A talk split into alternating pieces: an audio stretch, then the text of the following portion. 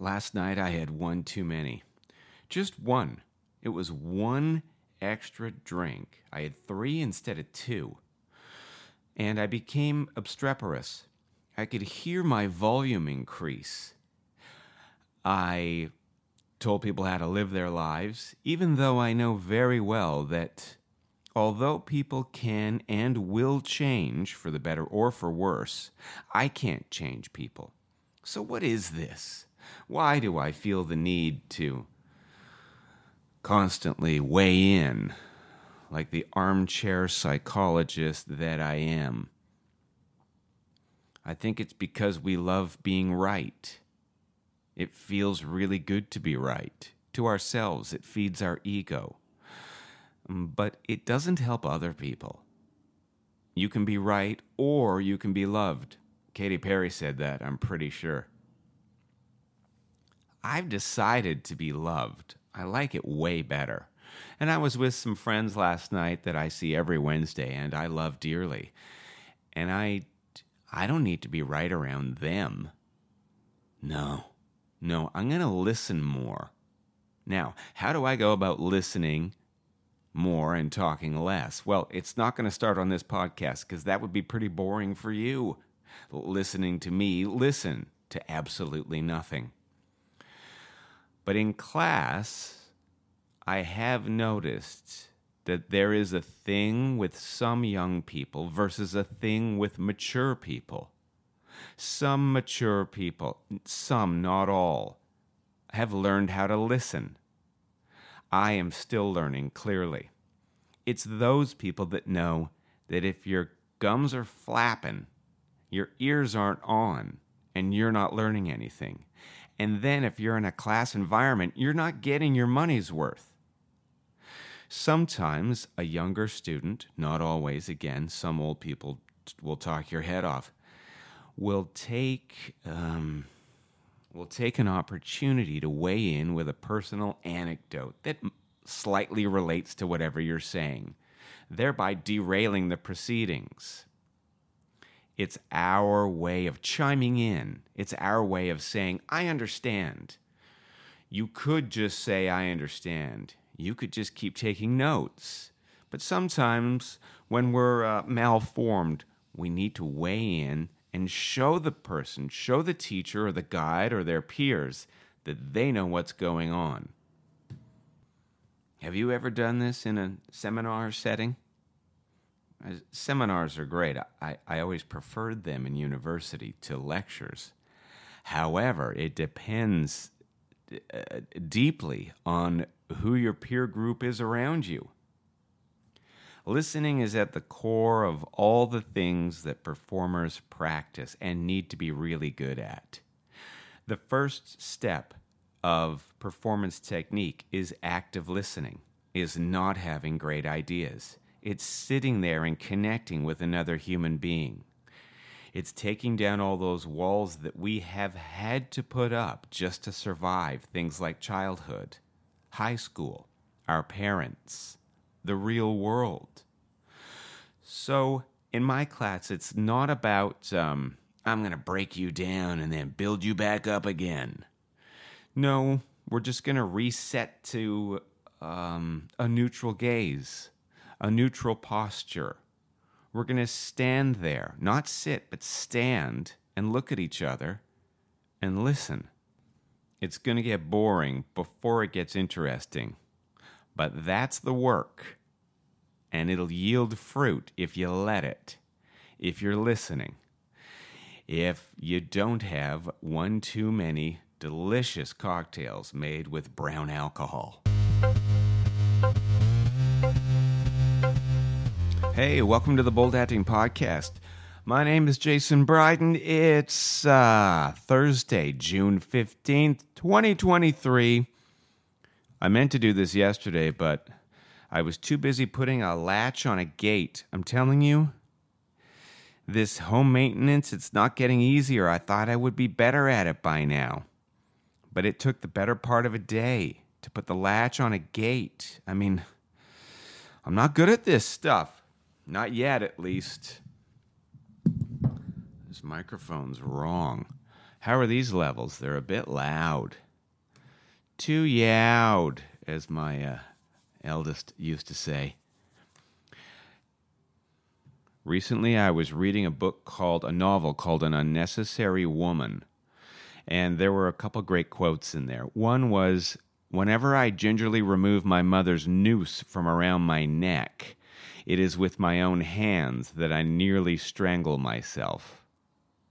The protagonist and her mother had a touchy relationship, but I thought that was so good, and it really does speak to, I don't know, the futility of it all, or the endlessness of feelings, or the uh, relentless presence of baggage with loved ones that we're never going to escape from. The other quote I loved was Most of the books published these days consist of a series of whines, like complaining, followed by an epiphany. Complaining and then an epiphany. And I thought that described my process to a T. I get annoyed by somebody or something. I whine about it. I think complaining is okay. Whining is like a sound you make. Complaining about something is okay, especially if you make it funny. I whine about things that annoy me, and then I find a solution, and then I teach it. I don't know. Is that good? I think that's teaching, isn't it? I think that's it. Whereas stand up comedy is is you find something that annoys you and then you complain about it publicly on stage with a microphone in your hands and your big face is in a spotlight and you're in, in front of a bunch of drunk people and you try and make your complaint funny and then the people in the audience go i can relate to that and I'm a bit tipsy, so this is fun. And that's stand up. Politics is finding things you an- that annoy you, and then you get elected, and then you have to go to a bunch of boring meetings and you get super bored with everything so then and you get some perks you know like you get to fly for free and you get a free car sometimes and then and you get a pension and then that makes you want more and more and you become entitled then you become corrupt and uh, then then you then you become the leader of the conservative party i think that's how it goes in politics you find something that annoys you, you become a lawmaker, you change the things that annoy you, or at least you try. And we go round and round and round and do this. Oh, what fun! Choosing to go into politics or choosing to do any job is a cop out uh, versus the original job, which is not being a sex worker, although there's nothing wrong with that. It's being a performer. We are all wired up to perform. We all have that story of when we were little and we put on a play with our cousins and we made our parents watch this this masterpiece unfold in the living room or the backyard. It's in us to perform. Not all of us are cut out to be performers for the rest of our lives. Not all of us should do it, and a lot of us should mitigate it. Mitigating risk is what brings peace of mind. Being calm and coming from a place of strength is a great place to take risks from creative risks, risks with your ego, risk with sticking your neck out there. Performance means you're communicating uh, the human experience to other humans. Performance means you're showing that just because you're having a feeling doesn't mean you have to be afraid of it. Performance means showing up in uh, a vulnerable way or in a way that cares for other people can be advantageous to everyone in the room, including uh, the bottom line. I'm not talking about niceness so much as I'm talking about kindness. I'm talking about openness. What are some other buzzwords I can use which annoy me? Uh, a growth mindset. having your ears on, active listening, being patient, waiting for the thing to happen. We don't have to fill every silence with uh, more bullshit. This is where the artist, this is where the performer can come in. The performer inside of you, no matter what you're doing. You know, 99% of artists make no money. And yet we focus on the 1% that are celebrities. And, and, and we frame them as the goal. That's somebody else's yardstick. That's not an uh, that's not a yardstick that's applicable to the artist. And as usual, I bang on about a return to art, a return to that focus on art in whatever you do. Whether you're a scientist or a bean counter or you mow lawns, there is artistry in it. And when there's artistry, there is pride. The good kind of pride, not the one that goes goeth before a fall. A friend of mine who's an actor recently uh, he got himself a real nice vehicle and he dri- and he whores it out. And he drives it around uh, for Uber. And he makes good money because he has a really nice car and people and you and you, you got to pay extra. You got to pay a premium for it. And he said something that I loved so much. He said I take real pride in it. I take I'm a very good Uber driver. My car is always sparkling. I give really good service and I have an incredible rating. And that that wasn't the incredible that wasn't the amazing thing. The amazing thing was that he said, and I have to do it this way. I have to. And I think what he meant was that if he didn't take pride in it, he would be framing that situation as a failure. Now, as I always say, you can't fail if you're making art.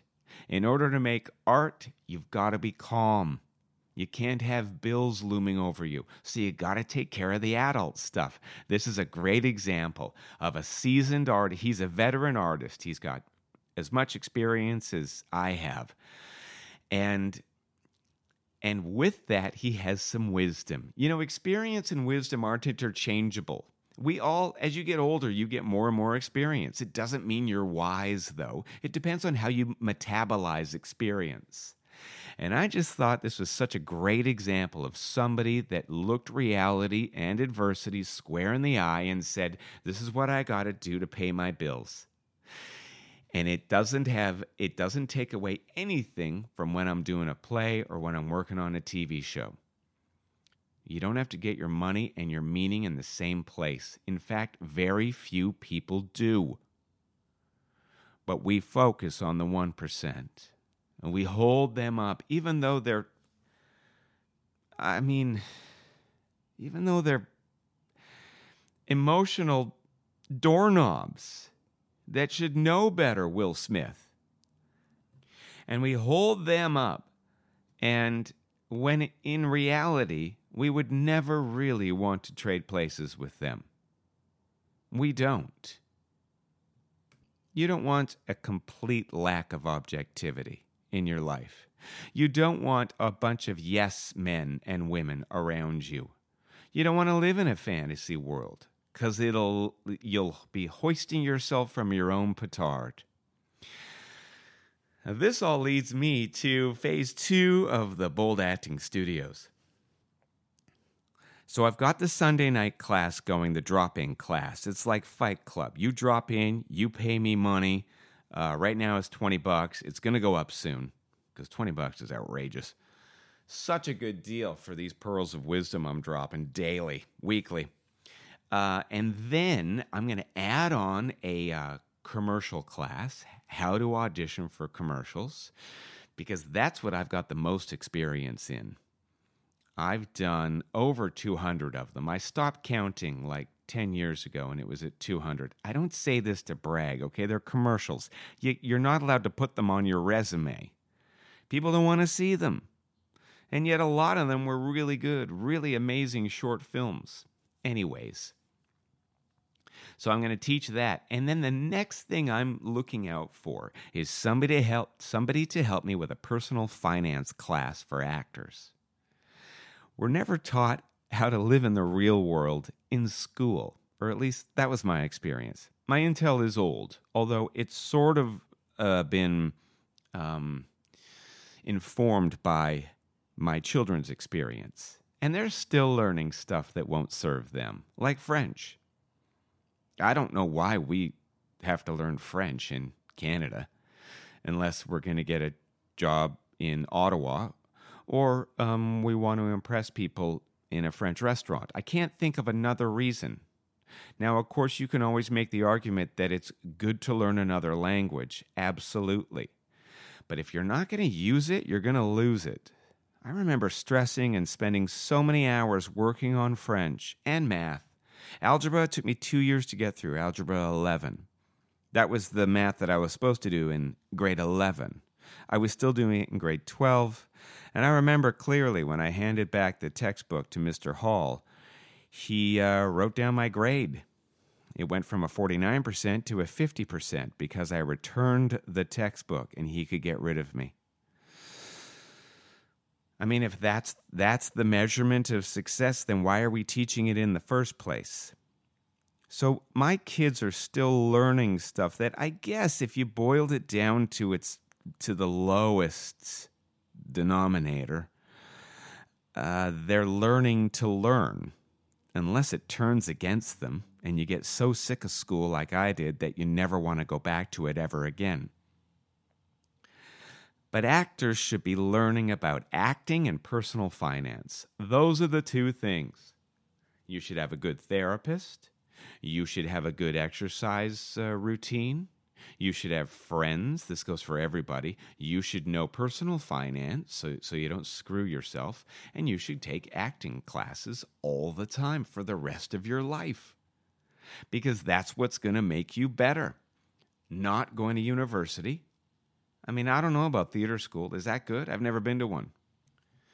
Do they teach personal finance there? Do they teach you? They teach you how to make art for sure. But do they teach preciousness? Is that an ivory tower?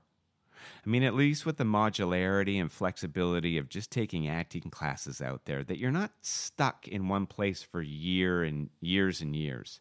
I don't know about that. You also, it's way cheaper to take um, ad hoc classes rather than subscribe to a one, two, or three year program uh, where you have to go into debt just to get your skills to then go out and audition. A lot of schools also don't let you audition while you're in school.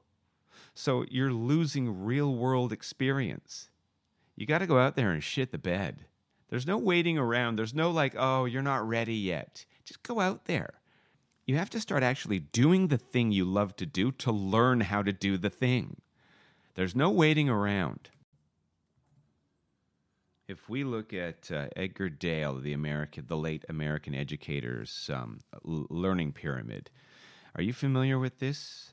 Uh, you can find it online at uh, researchgate.net we tend to remember 90% of what we both say and do by doing the real thing.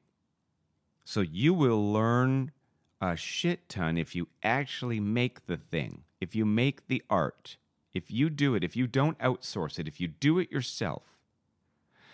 The same, you, we will remember 90% of what we both say and do if we simulate the real experience, because the brain can't tell the difference between actually doing it and simulating it. So that would be class. So this is what I, I purport. You either make the stuff or you go to class or you do both. You either make that digital series or put on that play or write that script thereby retaining 90% of the things you say and do, or you simulate it by going to class where the infrastructure is put in place for you. You'll also look how many of these relate to performance. It's amazing how much um, Venn overlap there is. 90% of what we both say and do, we tend to remember by doing a dramatic presentation. Then it goes down to 70% if we're participating in a discussion or giving a talk.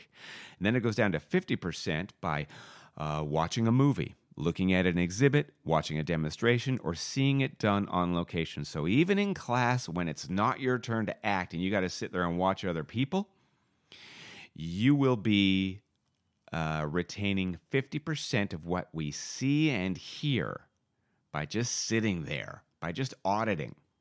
And then it goes down to 30% uh, retention, looking at pictures, 20% uh, hearing words, and 10% for reading. You can't, and actually, some books, depending on what they're like, I think I retain way less. Like anything by Yuval Harari, say the Sapiens guy. The most oft cited book of this decade that no one finished. That's my guess. I think I got close, but man, I remember like one thing from that. Way too hard for me. So, what I'm trying to tell you is, and I'm an avid reader, you can't learn to act from a book. You gotta go and do it, either in class or do it for real but you can't wait around. There's plenty of naysayers in your brain and out there that are going to tell you you're half baked. No, you're not ready. You're not ready to leave. You got to leave the nest.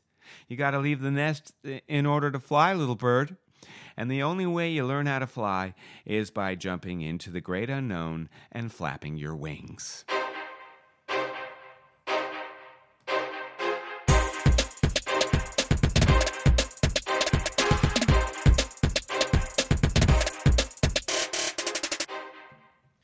Wow, that was a lot. Okay, let's do uh, the Q and A. Uh, hey, Jason. Uh, Timothy uh, Ferriss in the Three Hour Work Week uh, proposes that we have to be ultimately productive in uh, in the mornings, having our morning routines and writing scripts, and in, at night writing our memoirs. we have to be meditating. We have to be working on being in in uh, in a constant state of constant state of meditation. Hey, can we just relax and be creative and find our way without all of that busyness? Thanks. Yes, mystery caller. Yes. Yes, we can. And we should. The productivity bros would have us believe that we've always got to be hustling. But what if we don't have anything to hustle yet? I think we should just work at the thing that um, speaks to us and spend the rest of our lives getting really good at it. As far as the day to day, Tim Ferriss has done us a disservice. He fetishized, almost single handedly, entrepreneur, entrepreneurialism to such an extent that a lot of people started businesses and they shouldn't have. Also, the cult of optimization, I think, has run its course, has it not? I don't know. I think it was exciting to my uh, friend group uh, a few years ago. I'm glad we've moved past it. You don't have to optimize everything. Some things you can't. You know, sometimes life is just going to grind you down and you can't optimize your way out of it. Also, one needs, especially if one is an artist or creative in any way, one needs time to daydream. One needs time to just lie around. In order for that to happen, you can't be doing your day job and start running your startup at the same time. Let me speak to the performers alone. Let me just make um, a differentiation between entrepreneurialism and freelancing. An entrepreneur starts a business either bootstrapping or with capital. A freelancer works contract to contract. We're all employees in some way. We're all going to end up working for somebody, whether it's our clientele or an employer, at one point or another. The idea is not optimization. The idea is finding something that you really like working hard at, and then saving money, and then getting that money to work for you because eventually you're not going to have the energy levels you do in your 20s and 30s. Eventually, the industry you're in is going to retire you. Now, whether or not they alert you to this. It it depends on which business you're in. But we all get old and we all lose our faculties. That's when you need that nest egg. Anyways, getting back to the uh, phone call. Uh, thank you. That's a really good question. And you touched on meditation a couple times. I'm not a meditator. I, I tried. I tried for years. I did that Headspace app for ages, and then I got really good at meditating, um, just just on my own, and I didn't need the phone yet again, and that was even better. But I have to tell you that I don't I don't do it. I'm not into it, and I don't care. I exercise for an hour a day, and I go for a walk. But sitting there, I don't know. I just got I just got too many ideas right now. Maybe I'll come back to meditation. And also, I'm allergic to the thing that everybody else is doing.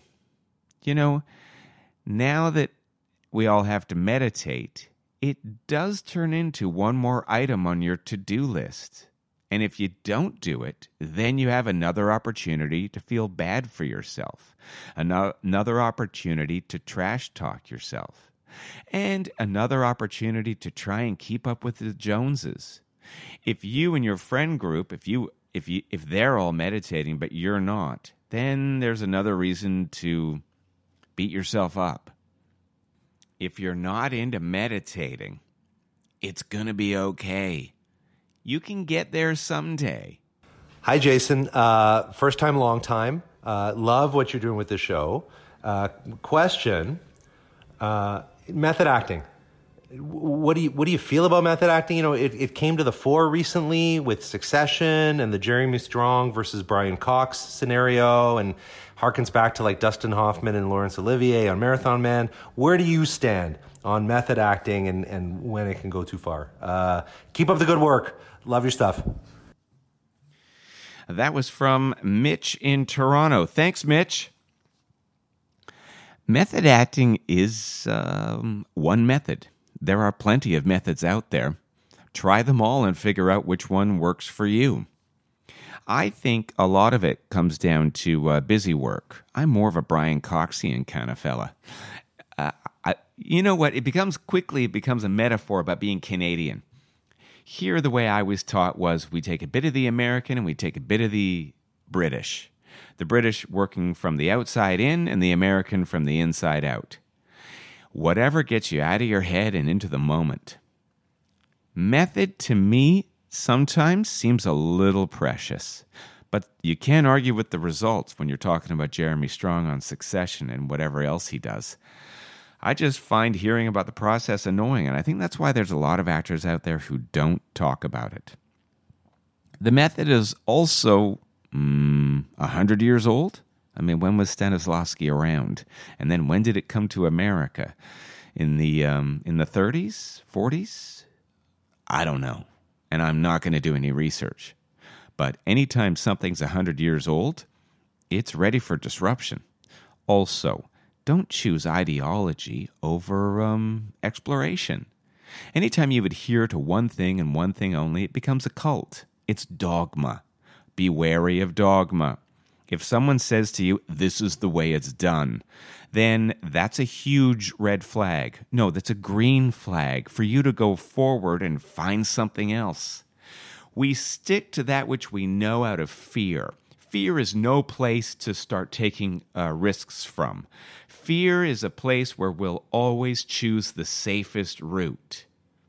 The Marathon Man story, where Laurence Olivier told Dustin Hoffman, who had been up for three days without sleeping and, you know, really getting into the role. And what was he? Was he hanging himself from a closet too because he was so short? I can't remember. Laurence Olivier said, Why don't you try acting? Which is, it's a clever line from an old person, an old curmudgeonly person, to a younger person trying something new. If you look back at Laurence Olivier's performances now, they do not age well. Dustin Hoffman, however, does. You can't argue with the results. If the results are good, like Dustin Hoffman's or Robert De Niro's or Jeremy Strong's, then the process is working, but it's not the only one. Thanks, Mitch. Hey, Jason, this is Warren, uh, big fan of the show.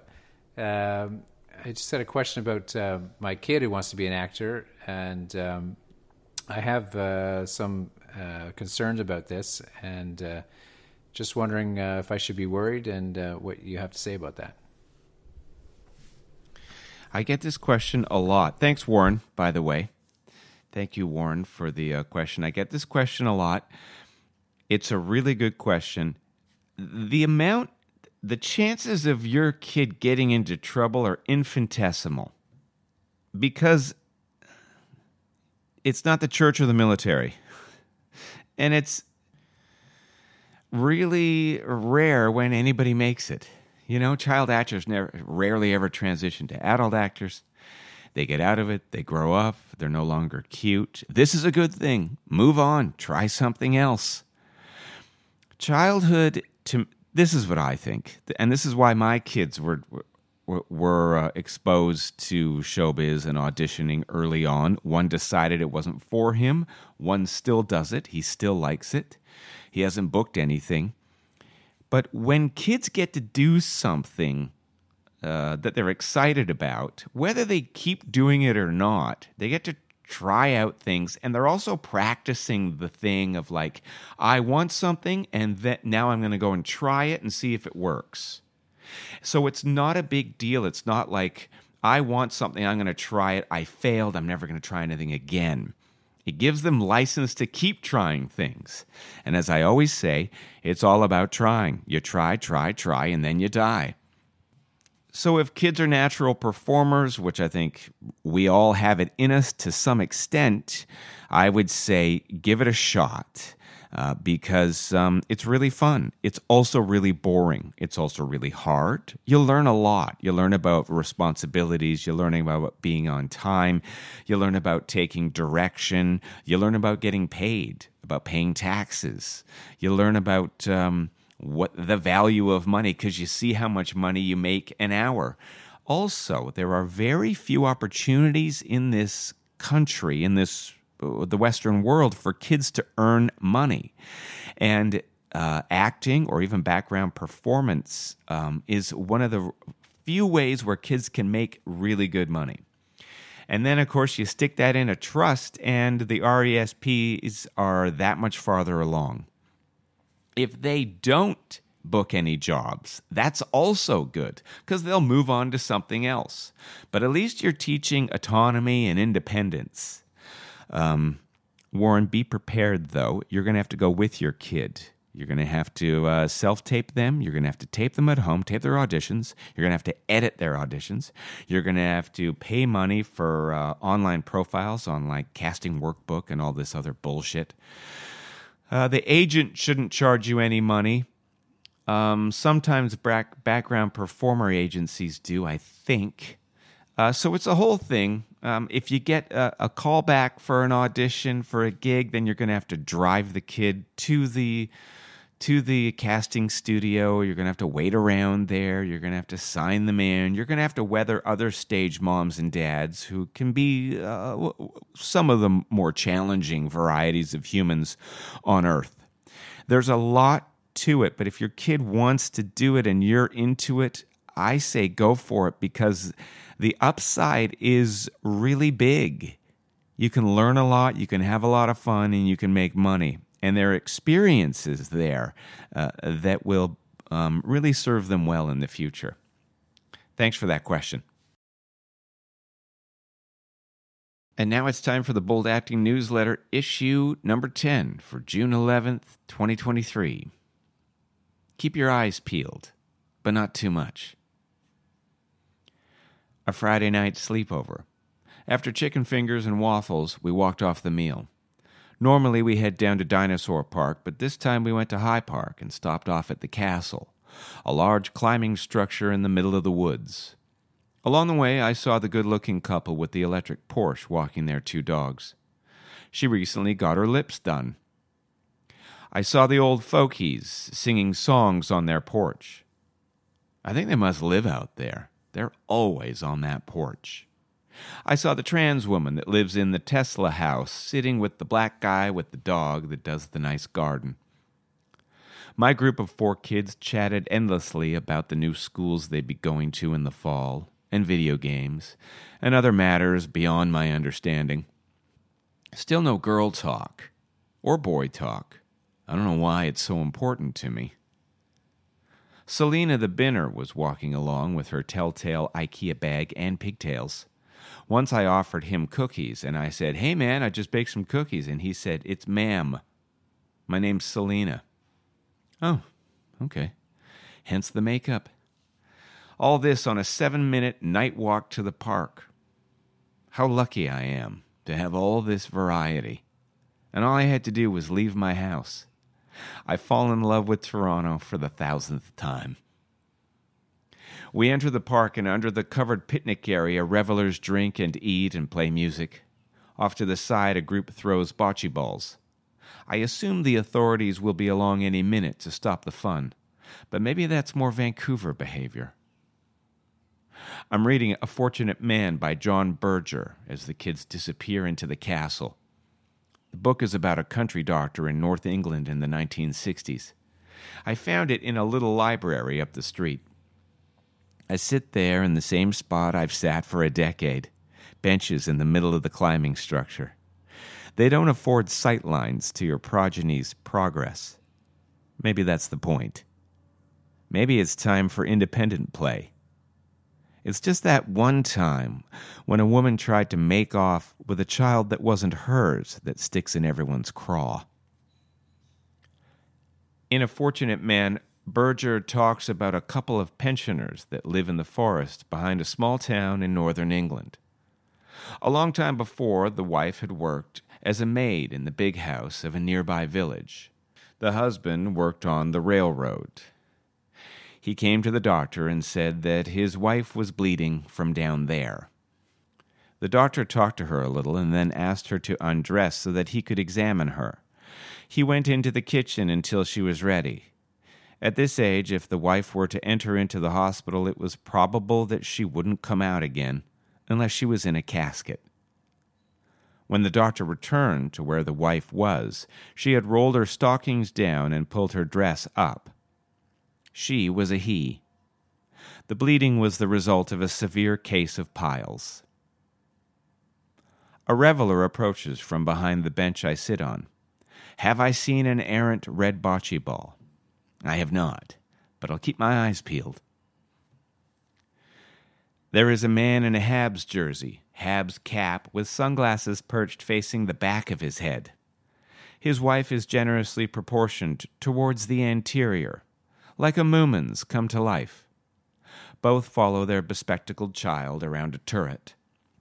The man is shy in spite of his bold wardrobe choices. The woman leaned up against a wooden fence and released one of those two stage reports from her lower GI tract that explode and then trail. An exclamation followed by an anticlimactic fizzle. Like so much in life, there is that punctum of hope. Something's going to happen. And then nothing really. Oh well, maybe next time. The fortunate man races through the Cumbrian countryside to attend to a woodsman trapped under a tree. He honks the horn of his Land Rover the entire time to signal to the man that help is on the way. When he gets there, he injects him with morphine, and the man finally stops screaming. The four sweaty kids require ice cream. We head off to Ed's on the main drag. As we leave the park, I see a red bocce ball off in the shadows. I roll it towards the players. The ball approaches to great acclaim. A reunion. The air is room temperature, even though we're outside. This is my favorite kind of weather. The streets are filled with people. It's just too nice to go to bed. The lineup is long at Ed's. In front of us is a Tilley adorned pair of silverbacks, zipper pants and all. On top of the ice cream case are your choice of cones kitty, sugar, and waffle. Someone put a pine cone on display as a very flimsy joke. And the silverbacks, of course, took the bait.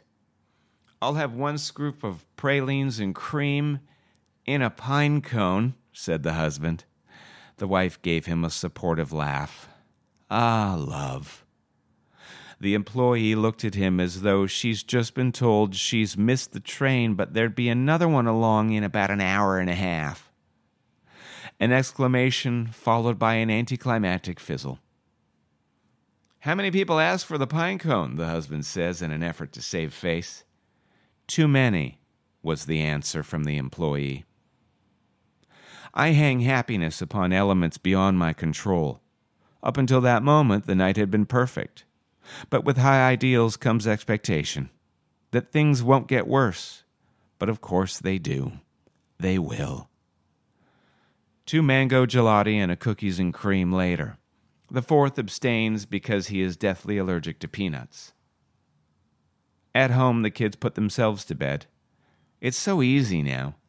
My dessert is two magnesium pills and a podcast called The Martin Chronicles, which is Amis's oeuvre discussed by book nerds. Pretty good. That night, I dream of a dear friend having an affair with Chad Kroeger of Nickelback. Even my dreams aspire to be interesting, but then casting goes and hires Chad. Yet another fizzle. Life is filled with tiny joys, victories, big and small, and an unrelenting cavalcade of the meh. I decide to reconfigure the microscope to reveal only the highlights. The lows need no further examination. They'll come unabated. I close my eyes and think of England.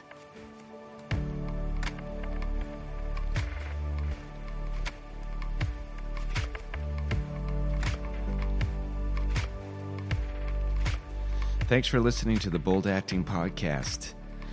You can find out more about my classes at boldacting.com. If you're in the Toronto area, check out my Sunday school. It's uh, every Sunday, 5 p.m. to 8 p.m., and it's only 20 bucks as of June 2023. Price is subject to change. This deal won't last forever. Would love for you to rate and review this podcast if you like it. Thank you so much. If you don't like it, just keep it to yourself. Nobody likes a whiner. And uh, please talk me up at your next book club or your next podcast club. Do people have podcast clubs? They should. You can also sign up for my newsletter. It's a free weekly 5 to 10 minute read. You can find that at boldacting.substack.com. That's boldacting.substack.com. And just sign up with your email address. And I'll see you every Sunday